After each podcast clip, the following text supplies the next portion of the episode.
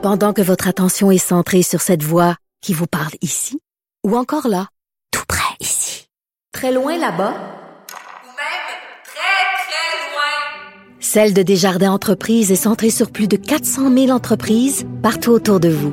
Depuis plus de 120 ans, nos équipes dédiées accompagnent les entrepreneurs d'ici à chaque étape pour qu'ils puissent rester centrés sur ce qui compte, la croissance de leur entreprise.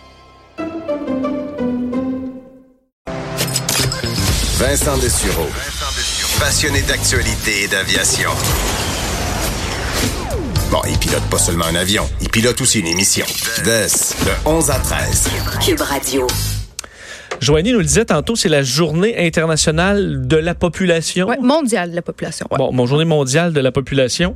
Et euh, ben, c'est intéressant parce qu'on parle justement de la population du Québec aujourd'hui euh, dans euh, un, bon, un do- dossier particulièrement intéressant de l'Institut de la statistique du Québec sur l'avenir de la population du Québec d'ici 2066. Alors, on se reporte quand même euh, dans euh, pratiquement 50 ans.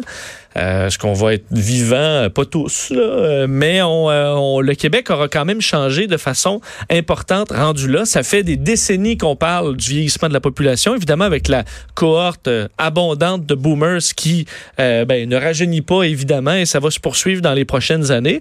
Mais les statistiques sont assez intéressantes parce qu'il y a des trucs inquiétants, mais aussi du, po- du positif à travers le portrait que nous réserve l'Institut de la statistique du Québec sur la démographie québécoise des 50 prochaines années. Pour en parler, les démographes à l'Institut de la statistique du Québec. Donc, derrière ce, cet intéressant dossier, on rejoint Frédéric Paillard. Monsieur Paillard, bonjour. Bonjour. Euh, donc, à la base, comment on évalue euh, le futur d'une population? Comment vous vous y prenez pour voir un peu dans l'avenir? Ben, on peut pas prédire. Hein? Personne n'a de boule de cristal. Donc, le mieux qu'on peut faire, c'est se projeter. Donc, on projette les tendances actuelles euh, en matière de fécondité, en matière de migration, tous les types de migration. hein. Il y a la migration internationale, interprovinciale et interrégionale aussi, qui est très déterminante pour les régions du Québec.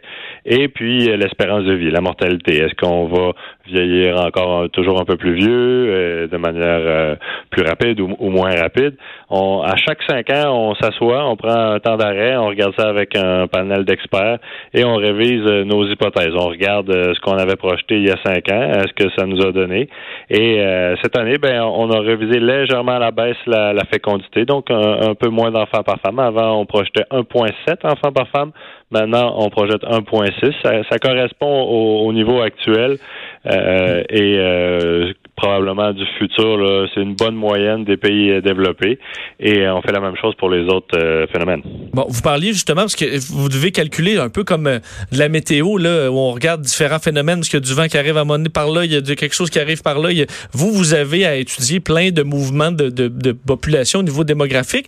Quel est dans, vous parliez d'immigration, on parlait de bon mobilité interprovinciale, le vieillissement de la population. Quel est le, disons, le mouvement qui est la, donnée qui est la plus retentissante dans ce qui s'en vient pour le, le Québec, qui a le plus d'effet sur le portrait que vous voyez pour les 50 prochaines années?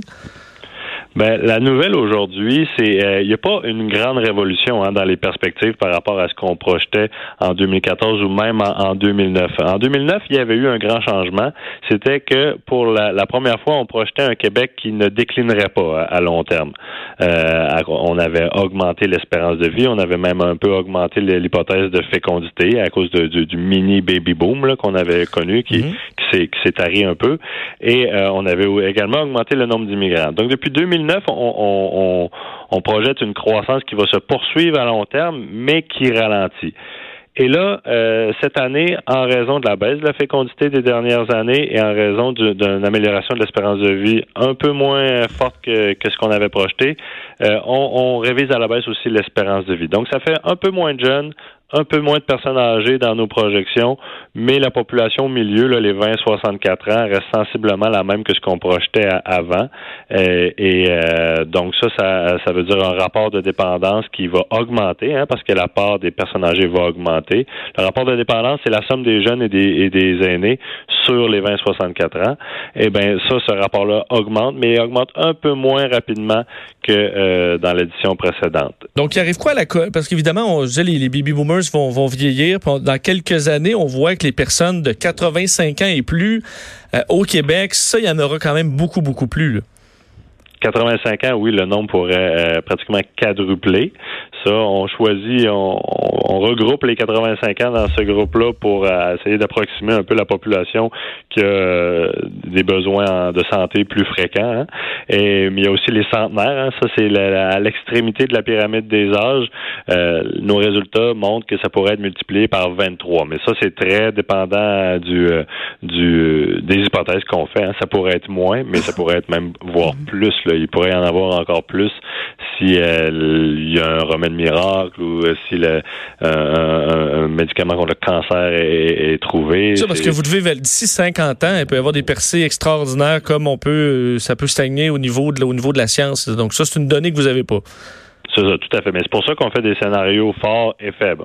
Notre scénario faible, c'est l'espérance de vie plafonne d'ici 50 ans. D'abord, l'amélioration serait plus faible dès maintenant, dès aujourd'hui, et ça plafonnerait assez rapidement.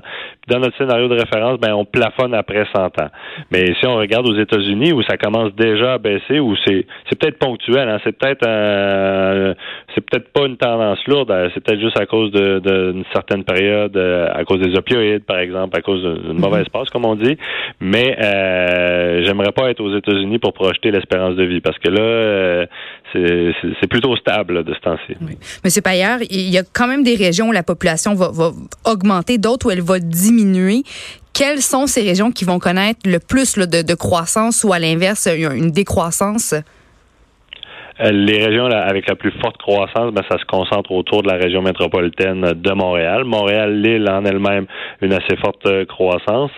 Et euh, les, les, les, parties des Laurentides, de Montérégie et de Lanaudière qui sont les plus près de Montréal aussi se, se dirigent vers des croissances là, autour de 20 quand de, de l'autre à l'autre extrême, ben il y a des régions plus plus dans l'est du Québec et pourrait, euh, qui pourraient même euh, décliner de 15% pour ce qui est de la population totale. Et, et ça, euh, c'est un déclin encore plus grand chez les jeunes parce qu'en fait, chez les personnes âgées, il y a une croissance dans toutes les régions du mm-hmm. Québec. Au niveau... oui, allez-y. c'est chez les 20-64 ans qu'on qu'on apparente souvent là, au bassin potentiel de main-d'œuvre.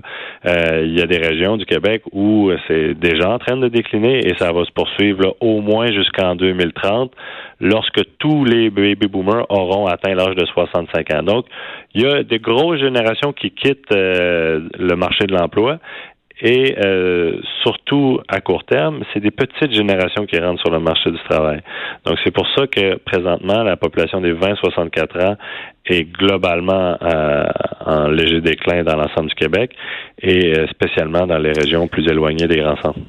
On vous le dit euh, dans, votre rapport, comme quoi, euh, évidemment, il y a une baisse au niveau de la natalité, vieillissement de la population, qui est compensée par euh, de, l'immigration. Comment on évalue ça dans la mesure où les seuils d'immigration, on le voit, c'est un sujet quand même éminemment politique qui risque de changer au fil des, du parti au pouvoir. Donc, comment vous voyez les choses venir dans les prochaines décennies?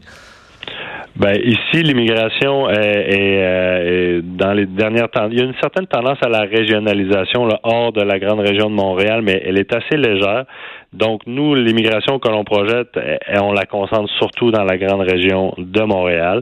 Il y en a un petit peu à l'extérieur. Ça pourrait changer. Nous, on projette hein, la tendance actuelle. Si quelqu'un décide que euh, cette tendance-là ne lui plaît pas, bon, on pourrait euh, faire des mesures pour changer les, choses. Et pour ce qui est de, l'immigration, ben là, comme on est encore en consultation, c'était pas nécessairement évident cette année euh, de, de, faire une hypothèse, mais avec nos experts, là, déjà en, février, on avait décidé euh, qu'on mettait ça à 55 000, qui est un niveau qui a déjà été atteint récemment. Et après, on projette quand même 40 000 immigrants pour l'année 2019.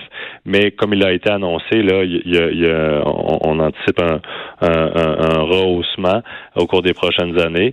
Ça reste assez 55 000 ça, immigrants pour le Québec, ça reste assez euh, conservateur dans le sens c'est c'est pas très élevé considérant euh, les, les cibles par exemple, euh, pour l'ensemble du Canada, ça représenterait euh, à peine 16% de l'immigration euh, du Canada.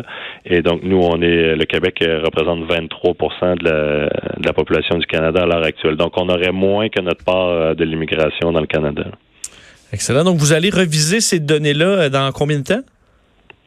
On- assurément, dans cinq ans, euh, si des- si s'il y a besoin, euh, peut-être euh, on peut faire des mises à jour annuelles, mais le gros exercice, là, c'est toujours à chaque cinq ans, après avoir obtenu les chiffres finaux du recensement, là, corrigé pour quelques personnes manquantes, pour toutes les régions du Québec, on s'assoit et on projette ça.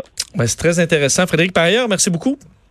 C'est moi qui vous remercie. Au Au revoir. revoir. Frédéric démographe, euh, démographe à l'Institut de la statistique du Québec. Donc, ce dossier, euh, d'ici 2066, la population du Québec, croissance qui se poursuit, mais une croissance au ralenti. Donc, on est euh, 8,4 millions d'habitants. On devrait passer à 9 millions d'habitants en 2030 et près de 10 millions en 2066. Alors, c'est pas une explosion de la population, c'est une montée quand même assez lente. Alors, ça devrait bien aller.